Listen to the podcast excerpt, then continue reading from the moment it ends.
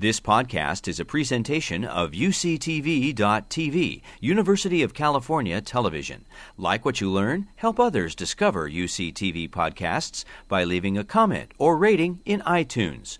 Next, we turn to um, someone who, probably more than anyone else, has uh, provided the leadership and driving energy for this meeting. And uh, and Ram has certainly driven us, I have to say.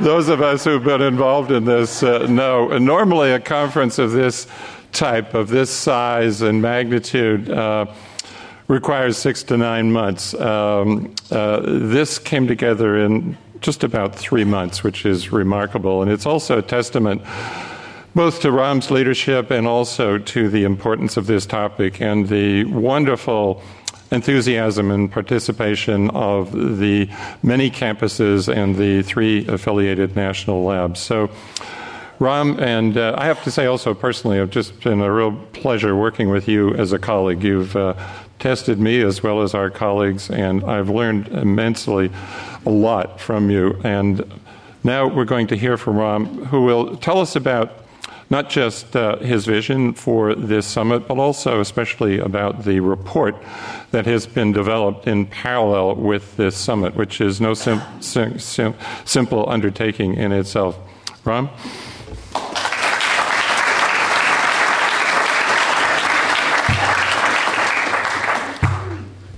Thank you, Dave. I think Dave delivered that with some pain, and we all experienced that pain. Uh, so, if I can start, uh, it was about four months ago when uh, Margaret Leinen and Sandy Brown recruited me to do this. So, what was my starting point? Clean blank slate. And I honestly uh, did not know, to my embarrassment, about this carbon neutrality initiative within this campus. And um, so, how did we get started? We quickly formed this so called UC 50. I, I, think of it as a gang of 50, drawn from uh, amazingly all 10 campuses and uh, the three DOE labs. I must say, I'm just so proud of being part of this UC system. No one turned us down in spite of this hellish time scale, we have to deliver a 300 page report in less than three months. So, how did that happen? That's the two events. Uh, so, uh, I, I, after my name was proposed, I got a personal uh, letter of appointment from our president, Janet Napolitano. And she I knew before, but I said, let me find out what she has done. and then I learned about this, this fantastic statement, call for action, that is on our website. They're telling us, you, you see, you're generators of knowledge, but take that knowledge into action in the field. And then I saw what various campuses have done, in, uh, uh, including our own campus, UCSD here. And then I, have been working uh, with the governor since last fall, and what the state has done, it's just amazing amount of. We started the first greenhouse initiative in 2002, and then Governor Schwarzenegger, the AB 32, and then our Governor Jerry Brown. This year, up the ante, said we're going to cut it down to 40%. Okay? And uh, we are already at 23% renewable for power and it's going to go to 50%. I I said, when you look at the UC system, population of half a million, that's a city state. We heard of San Diego, we have a city, and we have a state. And I saw the job of this gang of 50 is to take that as art of the possible and take the message to the world. So, uh, collectively, we came with this idea that the summit, there are two things the summit brings in the civil society, entrepreneurs, academia, and governance, right? And thrash it out. You're going to hear some exciting discussions uh, once I stop speaking. and it's just fantastic teamwork. And uh, until Sandy and Margaret uh, drafted me, as many faculty, we didn't even know who UCOP is. but there are nearly 25 worked every day. Just to tell you uh, one uh, sort of a miracle, we turned in our executive summary only last Friday. They turned in a report four days, and I'll tell you already, accolades are coming. Just to tell you how involved the world is, you know, we heard from Helena. She's leading 50 nations, going to be one of the most busiest person at COP21. We just contacted her two weeks ago, and here she is. Thank you, Helena.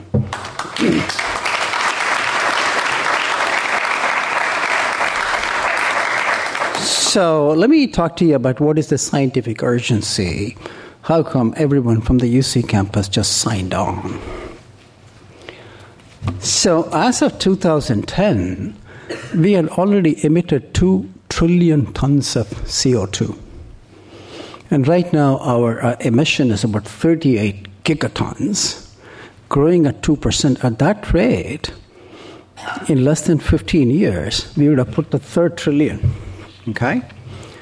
And each trillion, taking the best of climate science, we'll hear from some of our speakers, Bill Collins from uh, Berkeley, uh, but we claim ownership to him. He was at UCSD first. each trillion ton contributes three quarters of a degree. So by 2030, we're already put enough CO2 to heat the planet by two and a quarter. So that's one. When are we going to see it? There is a delay. So many of us are predicting by 2050 we're going to shoot past two degrees. So please keep track of all our panelist speakers. There are two time scales. If you don't do anything between now to 2030, drastic, just following the UC example, the San Diego example, the California example, it's too late. But the work doesn't stop. So 2030, we have to bend that curve a little bit. And by 2050, we have to finish the job of decarbonization if you have any chance. Because every 18 years, we are putting another trillion. Okay? So uh, we'll hear about how we are going to bend that curve. And I think it's one of the few reports which talks about the CO2 problem in the context of air pollution. We heard from Helena beautifully how some of the air pollution climate change. And you may think, where is the ozone depletion there? Uh, we have the pioneering publisher of the first paper in 1974, Mario Molina here. We'll hear from him tomorrow morning with Sherry Rowland. But a year after they published their paper of the chemical effects of CFCs, I had shown in 75, each ton of this fluorocarbon has more than 10,000 tons of CO2. Huge. So the ozone depletion is intricately connected to climate change. So you got to deal with all three. And the beauty of bringing the air pollution is that, remember, climate is a common good. When you cut your CO2 here, you're helping someone in Africa cope with climate change or preventing the Antarctic from melting. But air pollution ties you to the local interest.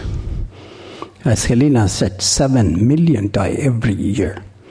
So we can get local interest, bringing in the air pollution to attack a common good problem. So our committee uh, recognized that quickly. We formed, realized we have to increase the bandwidth of the discussions. It's just not one of climate science. It's not a question of technology. We've got to talk about societal transformation, change in behavior, attitude. Remember, we have left behind 140 million Americans who still don't think we have to take on climate change. We can't dismiss them as some names, climate deniers. No, they are our friends, our neighbors. So we have social scientists telling us how to do that. And moving on, And then the last one, we always talk about cutting down the source, but we also have to increase the sink for CO2, the terrestrial sink. And each of them, we had world renowned authorities, just to wave a book written by one of our leaders of the natural management, Susanna Hecht from UCLA. And, and those of you who write books, if you give it to me just before I give a talk, I'll flash it. I just got this book. So there's one way I get free books.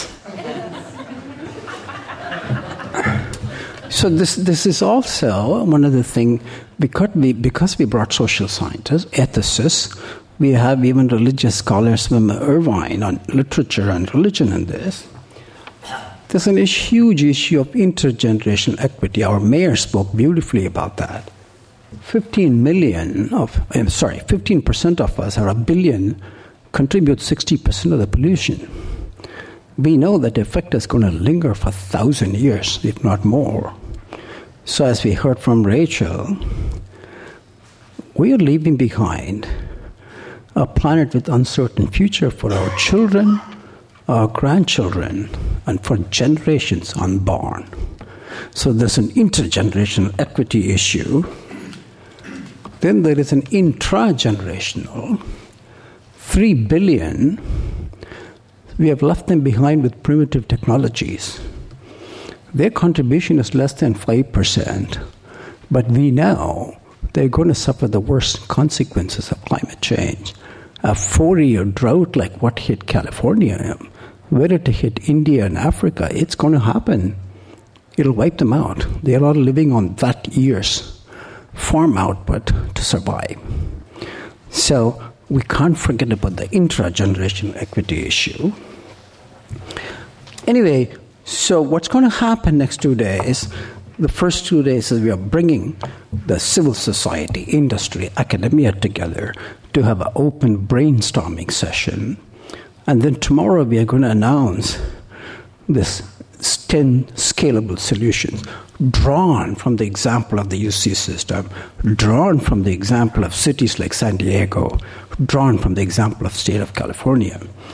So I've been sending it to various leaders, and we, Dave and I, briefed our governor for two hours. We spent with him two hours to discuss the report. We spent five minutes discussing the report, an hour and 55 in all topics under the sun. but uh, we'll see. He has uh, promised to say something after he reads the report. I also talked to Steiner, but I sent the report to the Vatican. I was completely humbled by the response I received this morning.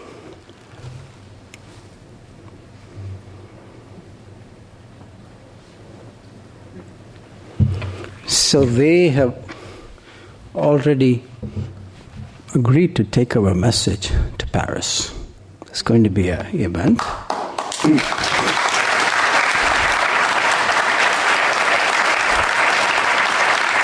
Thank you. And uh, so, why, why is this? I think simply because I feel uh, this is I, I started on this path, but at least seven, eight years ago, and I, I, see a lot of my colleagues from universities. I see bright young students sitting on the back. I think it's not enough for us just to generate our knowledge and publish it in journals and hope policymakers go pick it up. Having worked on this with practitioners in the field, I have learned that we have so much to contribute ourselves taking that knowledge and working on solutions. So, folks sitting on the back, this is your future. What you learn in this university system, take it to the field because we need actions desperately, quickly. Okay?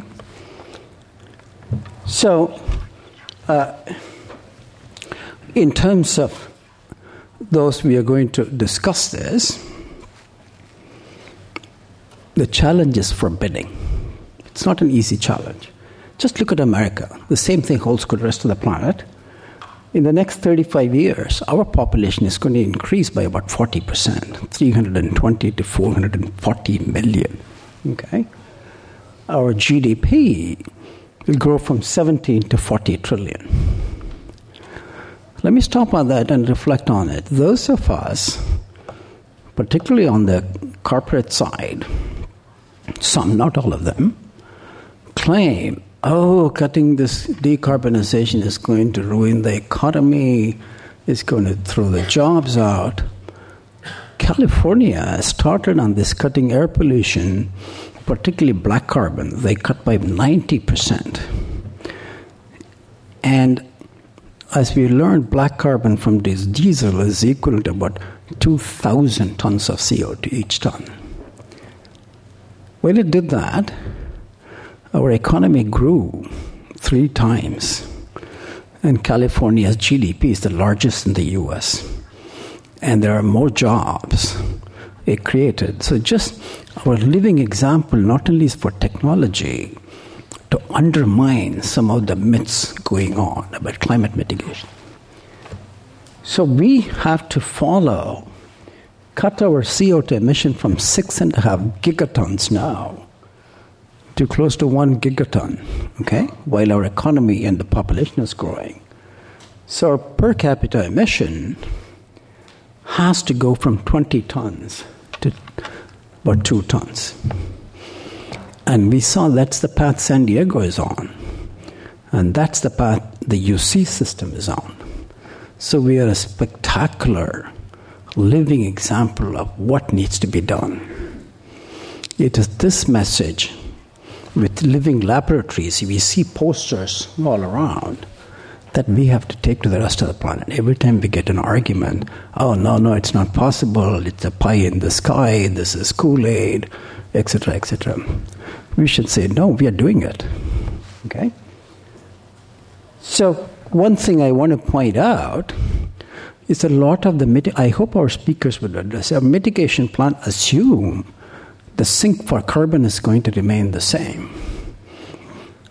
It's not assured the oceanic sink we heard about Revelle's work, it could change. If it changes for the better, good for us. If it changes for the worse, we have to work even harder. Okay? So that's why we have one of the main uh, uh, solutions you'll see tomorrow. I think we hopefully will hear from Susanna addressing the carbon sink issue, terrestrial sink. The US terrestrial sink is about one gigaton. Okay? So, and we know we are experiencing this drought, this fires. That's changing the sink. Okay, our, we are losing our trees. If you're not going to plant them back, we have lost that. So there are a lot of feedbacks already kicking in.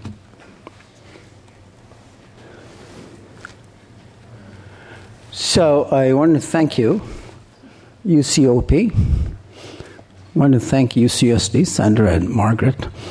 I think they, I know why they recruited me.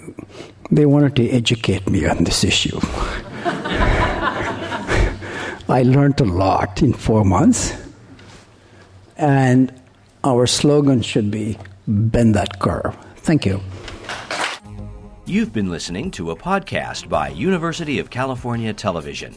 For more information about this program or UCTV, visit us online at uctv.tv.